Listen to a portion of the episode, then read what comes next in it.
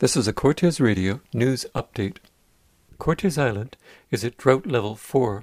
There have been worse dry periods in the instrumental records, much worse, according to a University of Victoria study of tree ring data, and most likely more severe droughts in the years to come. Summer is typically a very dry time of year for the island as well as for the Gulf Islands. But the problem is that because we didn't get those spring rains, we're basically starting at a level that's lower than what it would be within a typical year. So, a typical year, the streams kind of start a bit higher, there's a bit more base flow, a bit more rain, and then they drop as, as that hot, dry summer proceeds in this summer, because we didn't get those spring rains, now we're starting from a lower level said Ashley Jollymore, a hydrologist with the Water Management Branch in Victoria.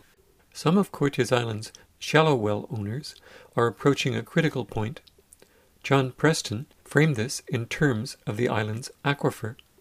When we moved to Cortes 18 plus years ago, a dear architect friend who looked over this property for us, it had a very shallow garden well, that was it. And he said, You will need water. I said, okay, we'll drill a well. And he said, please do not drill a well. Please have a high quality surface well. He said, every well we drill now ultimately weakens our long term water aspect. And so we listened to that, and I made a decision not to drill. And so we have a $10,000 quality 27 foot surface well with 11 rings, clay, gravel. It's filtered and it produces beautiful drinking water. And it keeps us secure most of the year. And so that looked like a good call because above us, up the hill, there was a marshland. And there is a marshland in the winter, but it used to be full year when we moved here. It is no longer full year. You can now walk on it in the summer. And this has come as quite a surprise to our small locale because we had a swamp area that looked like it would infinitely supply surface wells. It is going dry in the summer now. For the last five summers or so, from July to September, end of September, we have to be very, very careful with water. Um, if we leave uh, faucet running or um, we overwater, Uh, a piece of garden will the, the well can go dry. And it takes time to recharge and there's always the danger that if you do that too many times you won't recharge. And that's what's happened to other of our neighbors now. So we've been in this situation seen it for some years but through water management it has been okay. It could fail tomorrow or it usually fails in august. We're four weeks early in our water deprivation and there's a chance our water deprivation will go longer into the fall than usual. And what that means for us is we may have to close down our business. Um, if our toilets won't run, we can't function. We have to have very clear hand washing and toilet use. So it's a, it's an issue for us, has to be attended this year. And that's where we're at, you know. The other option is for about $12,000, we can drill a well as we originally intended. But we will punch the aquifer and we will be putting all our chips on the fact that hopefully the aquifer won't fail.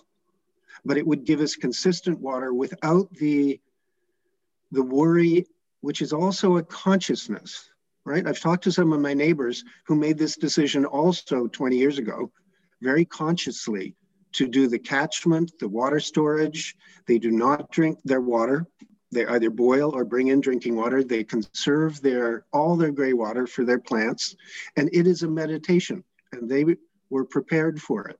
It's actually quite a wonderful story. Uh, 31 years ago, we had had, I believe it was Robbie Drydigger, come and try and dig a well. Said Christian Schofield Sweet. He had discovered that we did have fresh water running over a lens of hardpan.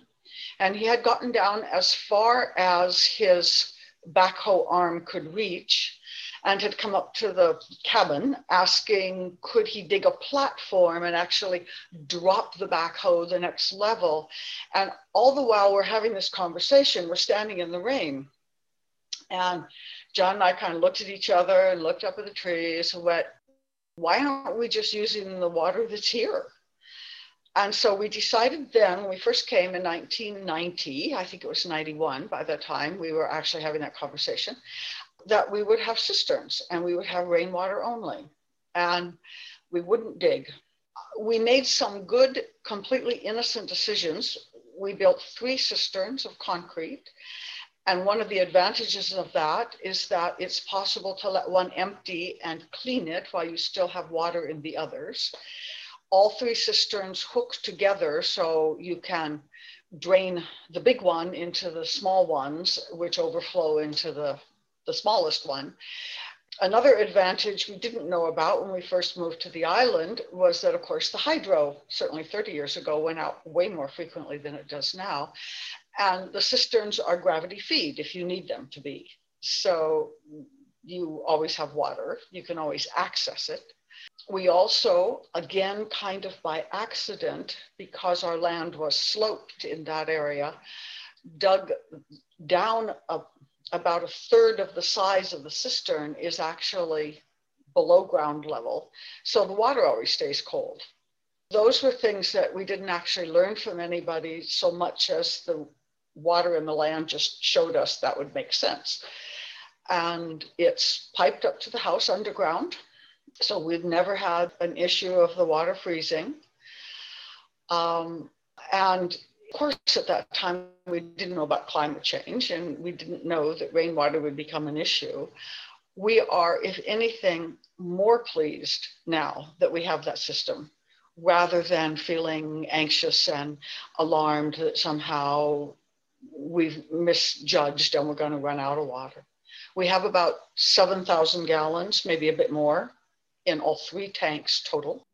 We collect the water from the main house roof and also from the cistern and shop roofs. They all have pipes leading into pipes that bring it to the cisterns.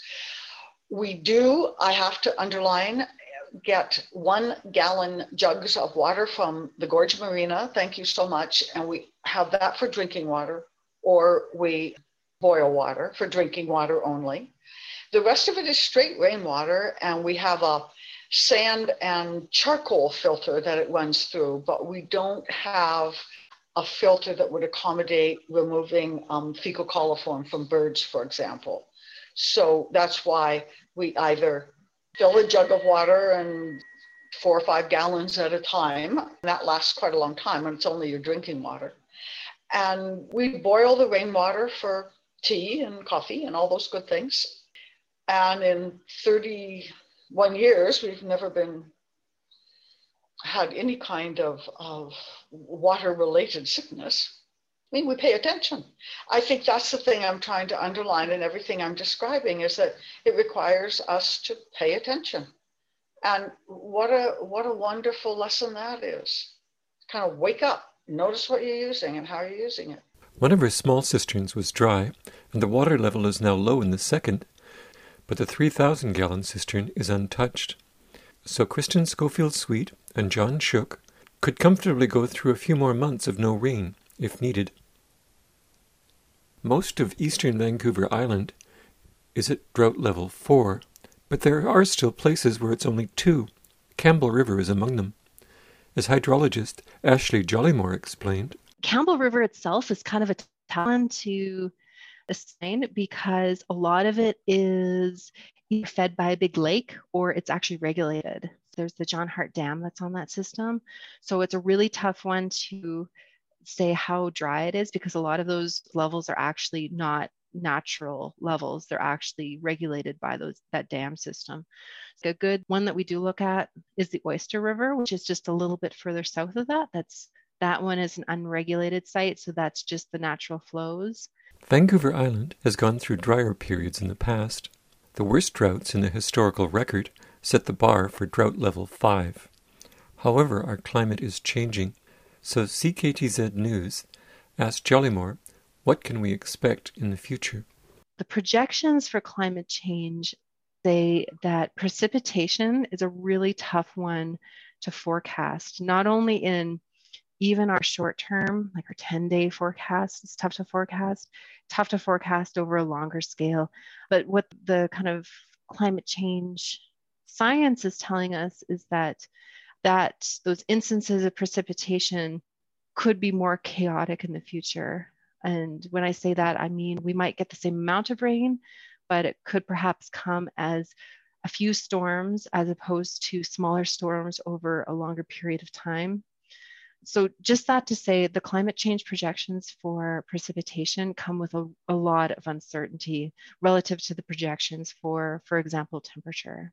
A few years ago, a University of Victoria study of tree ring data found that BC has gone through 16 droughts, exceeding anything in the more recent instrumental record. One of the study's co authors, Dr. Bethany Coulthard, explained. All of us up to this point have been using instrumental, that shorter 50 or 60 year instrumental snapshot of what is a worst case scenario drought. And that snapshot doesn't show us how severe droughts can be. And for that reason, we are underestimating how severe a natural drought would look. The other important point is that when you look at how severe the droughts can get in the system, and then you add climate change on top of that and land use change on top of that, when one of these extreme events does happen with that additional pressure from land use change and climate change, it would be reasonable to anticipate that that drought could be worse than anything we reconstructed in the past 350 years. Jollymore was familiar with this study and the idea that BC will go through a megadrought. I think when we get into the mega drought situation, what we're really looking at is multi year precipitation deficits. So, multiple years in which we don't get the rain, we don't get the snowpack for those areas that need the snowpack, and that persists over a long period of time. So, the, those, those mega droughts really occur kind of on a multi year scale. So if situation of those precipitation deficits continue to persist over the winter, for example, and into next year, into the year after, that's when I think those kind of mega drought type of definitions kick in. So hopefully we don't get there. There are parts of North America, though, where there's evidence that we are in or approaching maybe perhaps some of those mega drought kind of situations, thinking about Southern California. You've been listening to John Preston and Christine Schofield Sweet talk about coping with a level 4 drought on Cortes Island, as well as scientific discussions by Dr. Ashley Jollymore and Bethany Coulthard